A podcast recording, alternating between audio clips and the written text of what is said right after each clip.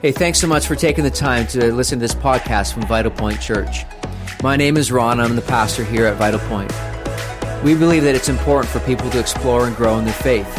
And my hope, my prayer is that this message that you're listening to will draw you closer to better understanding how you can live out your faith journey in the everyday life. Sit back and enjoy.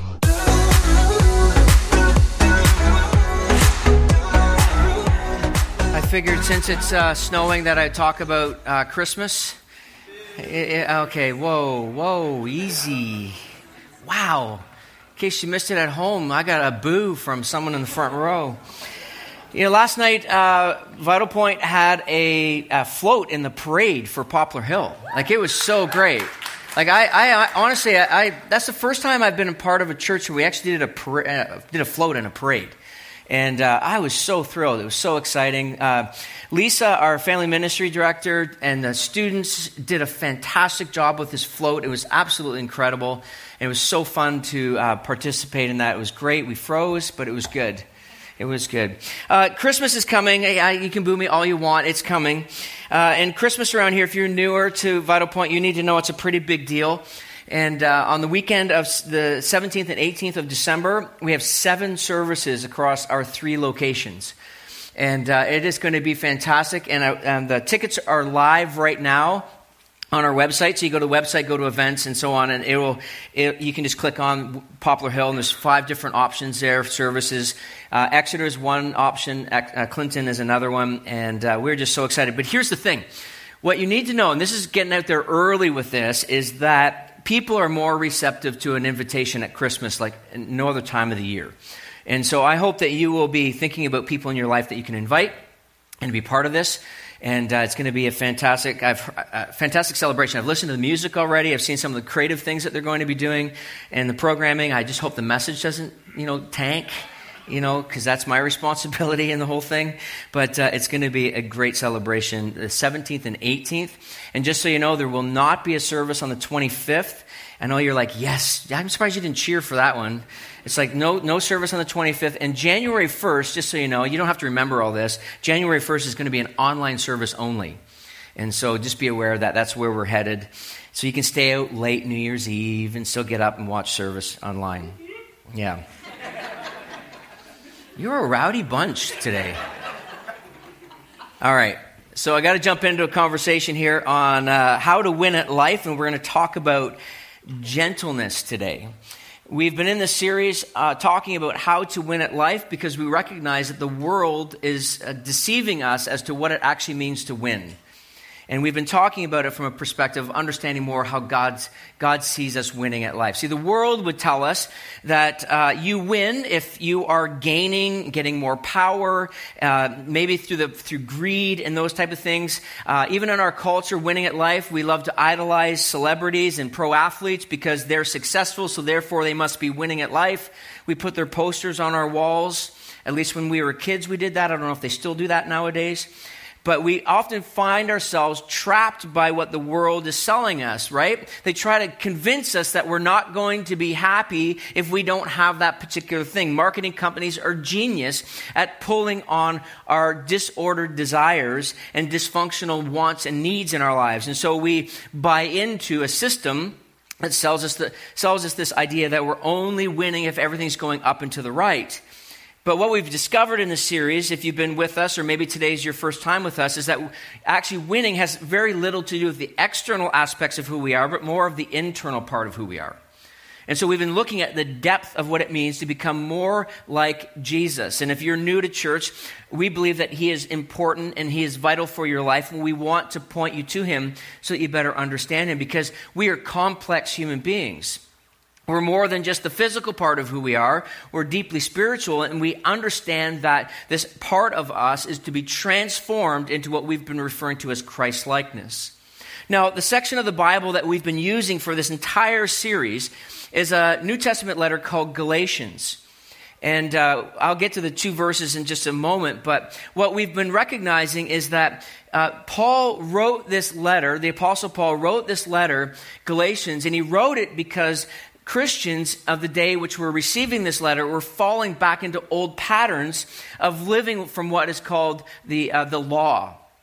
And so what was going on was they, they had encountered this new relationship with Jesus, but they were falling back and, and believing that they could only relate to God through what is called the law. And there's the original Ten Commandments, and then you fill that out. They had about 600 plus laws that they would uh, see as how they would relate to God. And so they would fall back to these things. It's interesting, isn't it? Humans have a tendency to fall back to familiar patterns and behaviors. We do this automatically. That's why we've been talking about transformation. That's why we've been talking about moving forward into the picture that God has for us. Now, I want to just identify a couple things for us before we look at our verses. And I want to talk to those of you who maybe are followers of Jesus already. You know, it's very easy to fall into this trap that, you know, winning at life and faith is about doing more for God.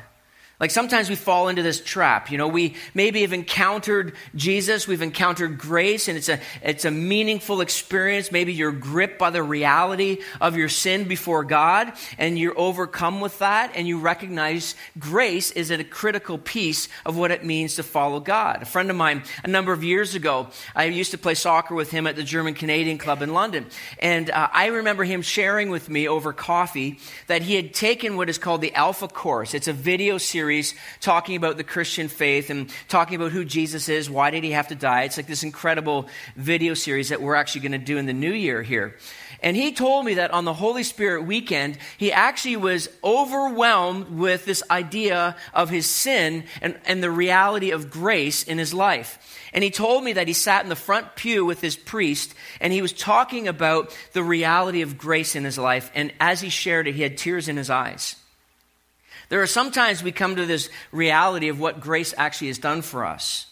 And in the conversation with him, he'd had this full on realization of who he was before God as a sinner. Now, there's this verse and uh, another verse that Paul uh, gave us, uh, another letter Paul gave us called Ephesians. He says it like this For by grace you've been saved through faith, and this is not of your own doing. It is a gift from God, not a result of works, so that no one may boast what's going on here is that Christians sometimes fall back into patterns of believing they earn God's favor by doing more for God, right? I'm winning if I give more money to the church or if I go to church and show up on a snowy day, right? You brave the roads and God must be impressed with you. Or if I read my Bible every morning, or if I just spend more time praying and, and being open, we think that we're impressing God. And we jump right back into religious motion. Right? We become trapped by a performance based faith rather than the richness of faith in relationship to Jesus. Sure, those things are important. Yes, going to church and being part of church and reading your Bible, praying and in community. Yes, those are foundational disciplines and rhythms and patterns in our lives. But God's not impressed with those things. It's not like He goes, Good for you. You did a great job today. You actually prayed. Matter of fact, He's not impressed with that. He doesn't care. Because what He wants for you is to abide in Christ to live in that relationship with Jesus, being transformed by the Holy Spirit, bearing fruit. This is a distinction of understanding what it looks like to live into the Christian faith, to understand the reality of a walk with Jesus, to be transformed. You will actually bear fruit. This is what we've been talking about when it comes to winning.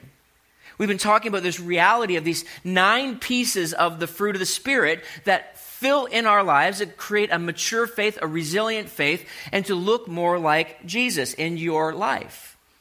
I'll read the verses for you. Galatians 5 24 and 25. It says this But the fruit of the Spirit is love, joy, peace, patience, kindness, goodness, faithfulness, gentleness, self control. Against such there is no law. Funny story from this week. I got into the office on Monday. I was so excited to study and to write for self control. I studied for th- almost three quarters of the day for self control, and then someone said to me, It's not self control this week, it's gentleness. That's how my week started.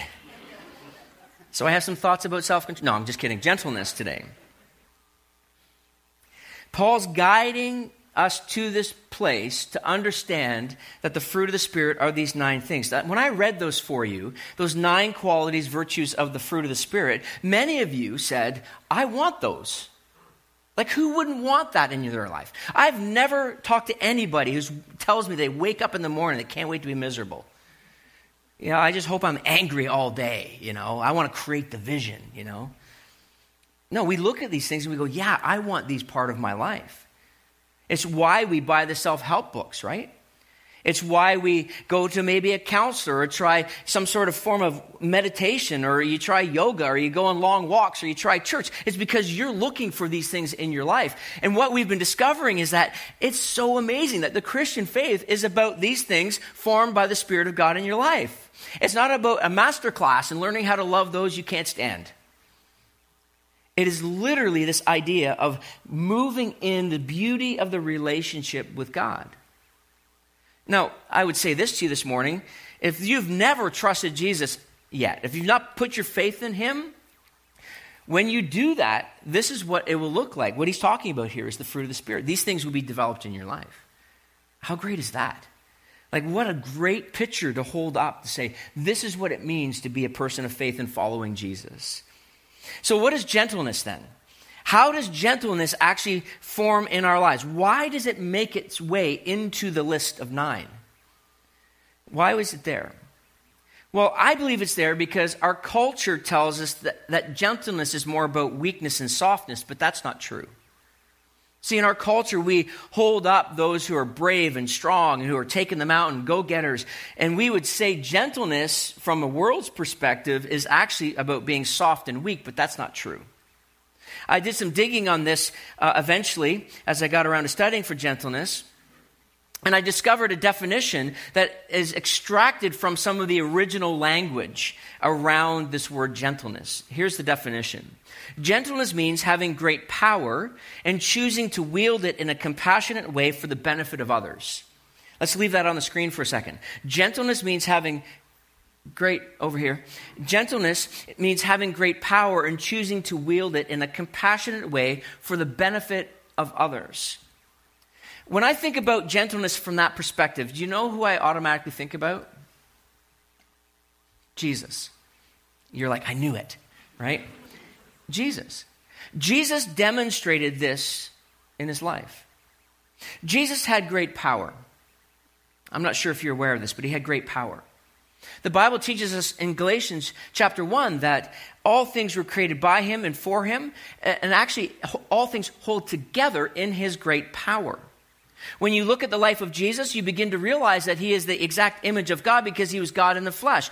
But yet, he had all power, but yet he showed incredible gentleness. We can read about all the different stories of Jesus' life, and you can actually begin to pick out pieces of the stories. You go, oh, there it is there. There's a nuance of gentleness. Oh, there's a moment where he showed it. There's no greater story, though, than John chapter 8. I want to tell you the story. In John chapter 8, we see Jesus demonstrate gentleness through the life of a woman who was caught in adultery. Okay? Jesus, typical to his day, he had gotten up early. He had made his way to the temple and he began to teach the things of God. He would proclaim and teach the kingdom of God. People would gather around. People would come from everywhere to see Jesus. That no one had ever heard him teach. No one had ever heard someone teach like this before and do miracles and such. They were so drawn to him. But what was interesting about this moment in John chapter 8 is that the, the, scribes and the Pharisees catch this woman in the act of adultery and they bring her to Jesus and throw her down in front of him. Play it out for just a second. Imagine what that would have felt like for her, for the crowd, for Jesus. I mean, everybody's taking a collective breath. what is this moment going to be? See, the scribes and the Pharisees, they throw this woman at the feet of Jesus and they say, What do you announce we should do here? The law of Moses commands that we stone this woman, that we put her to death. This is, this is the outcome of her act of sin. Jesus is not fooled at all. Some of you might be familiar with the story, others of you may not. He's not fooled by their arrogance. He's not tripped up by what they were trying to do in this moment. He kneels down and he begins to write in the sand. Like you've, if you've ever been asked a tough question and you're not sure how to answer it, just get down and start writing in the sand, right? Just throw people off. It's like, didn't see that coming. And he begins to write in the sand. And everyone's watching.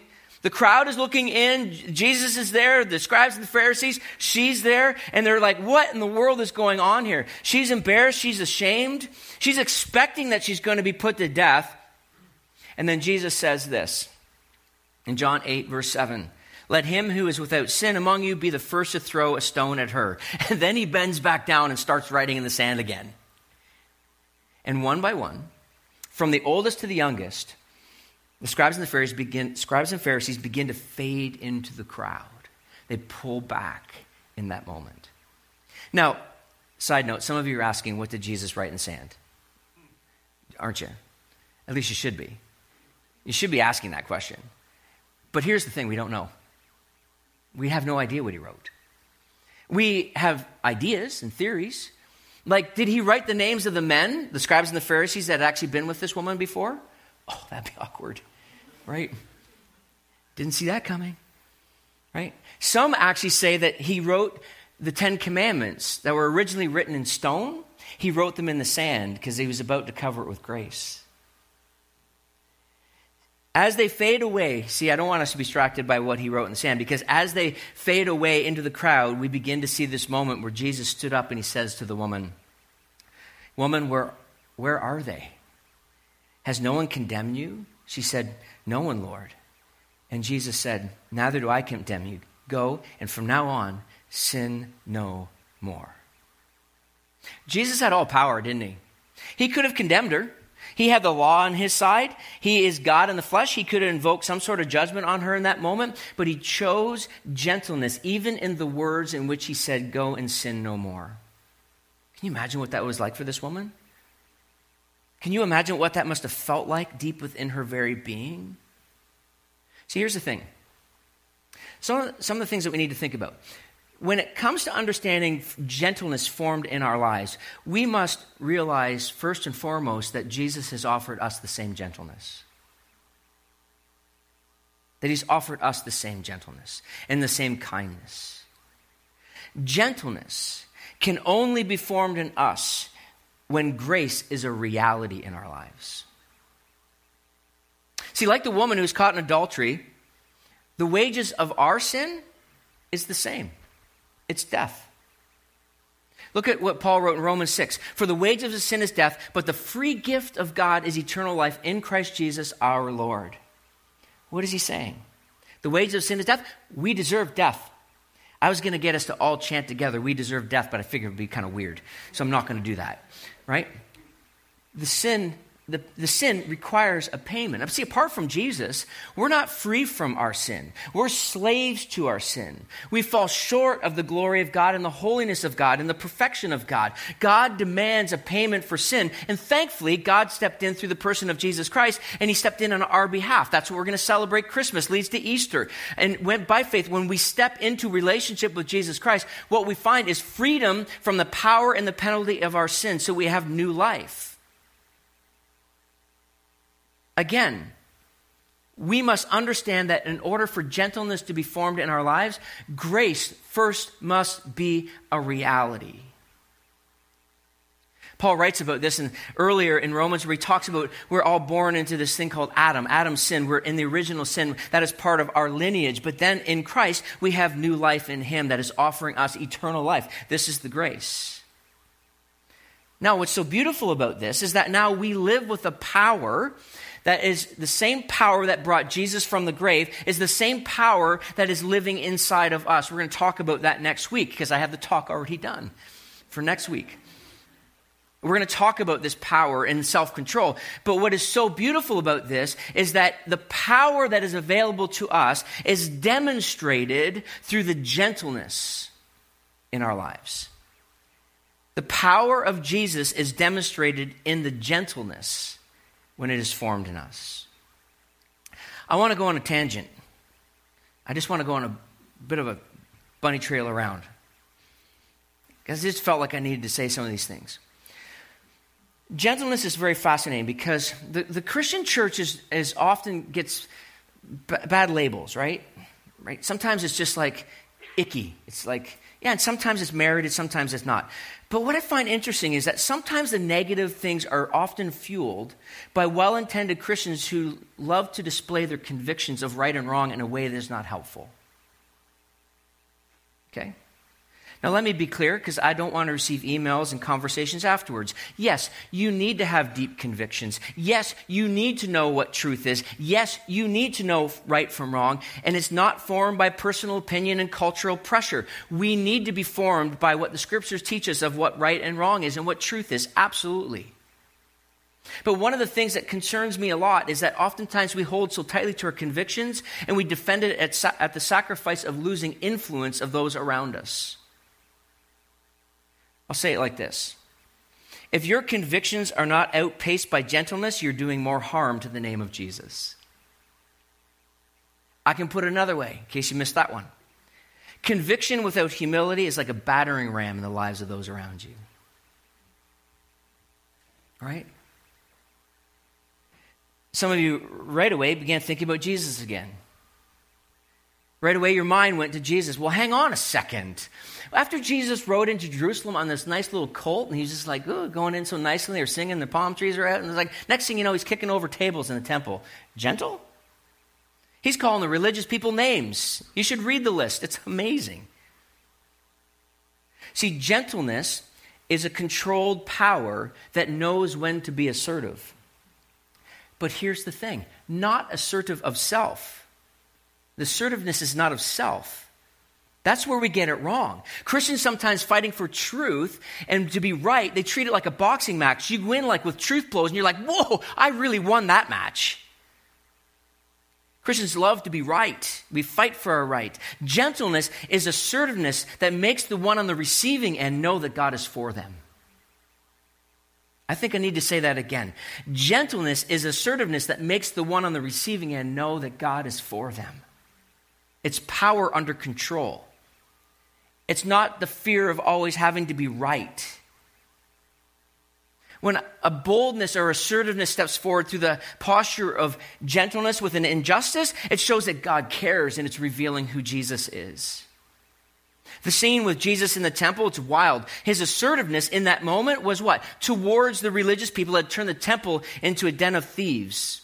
They were trading and bartering and buying, treating it like a banking system. They'd lost the plot line. And he's going in with an assertiveness, not of himself, but assertiveness of the truth that he wanted them to hear. But he also showed assertiveness and gentleness with the woman when he said, Go and sin no more. Right? Why? He wanted her to know through gentleness and grace that he had the best for her. He did this as he told stories and gave room for sinners and tax collectors and those who are on the outside. See, what gentleness does for us, it, it, helps round off our convictions and gives room for those who are in the process of transformation into Christ likeness. It spends time with those who are on the outside of faith with an open ear and a listening mind.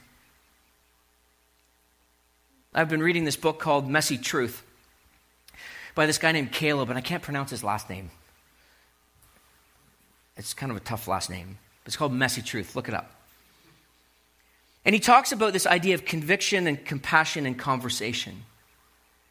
And as I've been reading this book, I've realized that's exactly what gentleness looks like. It's having convictions with compassion to open up for conversation. If you're consumed with always being right, you're not going to be gentle. See, gentleness has a way of magnifying the grace that has changed your life. Gentleness has a way of magnifying the grace that has changed your life. A few years ago, I, um, I had this incredible conversation with a young woman. This was, I was part of a, um, part of a, another church, and she was in this young adult group, and she wanted to tell me that she was a, a lesbian, and and she set up a meeting with me. It was really great. And she wanted to talk about all this. And so we got together and she sat in my office. And, and uh, I can remember so distinctly, this was a number of years ago. And I said to her, hey, listen, like when we're in this, when we're sitting here, I want this to be a conversation.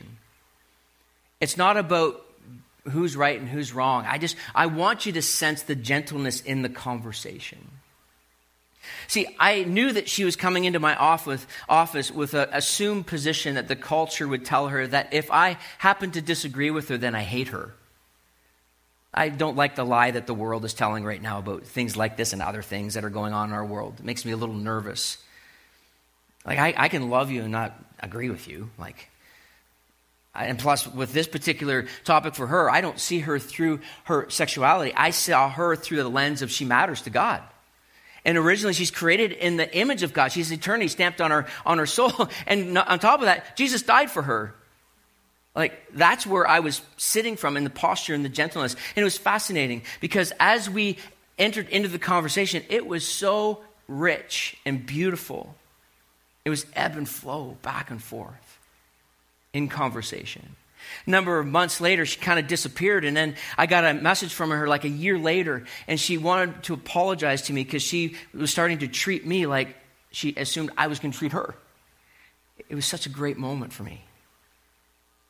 See, gentleness opens up conversation, it allows ears to hear and to listen. I learned this from my dad. And uh, every once in a while, I drop in stories about my dad. Uh, he died when I was 11, and I, I, have very few memories of him. I don't know why. At 11, you'd think you'd have a whole pile, but I only have a few. In the first 10 years of our lives, we lived in Toronto, and we lived in a, a neighborhood with all these Italian people. And there was just, there was us, you know. Their, their gardens would grow over into our backyard, and I would eat the cucumbers through the fence. I can remember, you know. And they also made their own wine. And back in the 70s, you need to know that not many, at least in our circles, not many Christians drank wine. They maybe did it in the closet, but they didn't do it publicly, right? That was kind of supposed to be funny, but I guess it didn't roll off the, my tongue well enough. I'll work on that for the next service. Um, and they would bring wine over to our house. I can I don't know why I can see my dad taking the bottle of wine. And he didn't drink. At least I don't think he did. And I, I, I can remember him just so, I can see it so clearly in my head. See, the more I discover what winning at life looks like, it's important to understand that the gentleness allows those moments to display the grace of God and the kindness of opening up doors and opportunities. Gentleness is the power under control for the benefit of others. I've been saying this now for a few years, and, and I feel like we're living in some weird dimension as a culture and a society. It just feels so odd right now, doesn't it? We're, we're not sure what's up and what's down, what's backwards, what's forward. We feel like everything's becoming unhinged. And I agree, it feels so odd right now. Things have swung so far in one direction. I'm just like, I'm not even sure which way to turn now. But I also recognize in our culture, it is soaked right now with anger and division and hostility. Have you noticed it? The frustration and the tension in all of us is just beneath the surface of our lives. We see it in the world around us. And I have been saying this for a couple years now, and people, I don't think, believe me yet, and so I'm going to continue to say it until I win.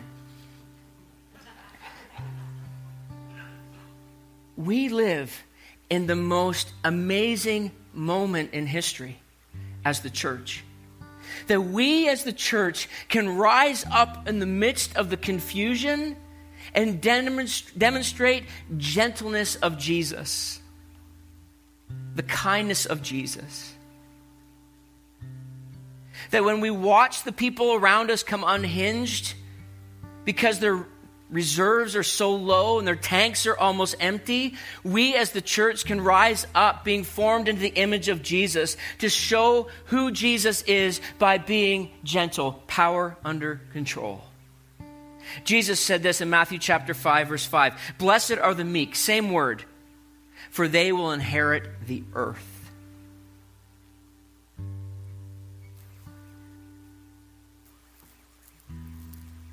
When we realize that this is something that we're called to, we are forced to look in the mirror of our lives and ask Am I demonstrating this?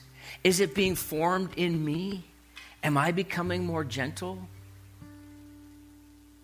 Or am I angry and got to be right all the time and defend truth because that's what God has called me to do? See, here's the key gentleness is found in grace and forged in love. Gentleness is found in grace and forged in love. I was thinking about this this week. When Jesus was asked what the greatest commandment is, know what he said? Love God, love others. Like every week, like every Sunday. That's basically what I'm, we're trying to move us towards loving God and loving others. And maybe you're a Christian, you're like, you're tired of hearing about love. Take it up with Jesus. He's the one that told us, right? Love God, love others. There's no other way. And I mean, love those who drive you crazy, right? Anyone have? No, don't put your hands up. And don't look at the person beside you. Right? It's this deep formed love that demonstra- that's demonstrated through gentleness. It's, it's this posture that we've been asked to take. So I, am going to ask you, we got a closing song, but I want to ask you when you look in the mirror right now, do you see a growing love for God? And do you see a growing love for others? If you don't, then you can't form gentleness. It just won't happen. Because you need love to lead you to gentleness. That's why Paul started with love as the first one.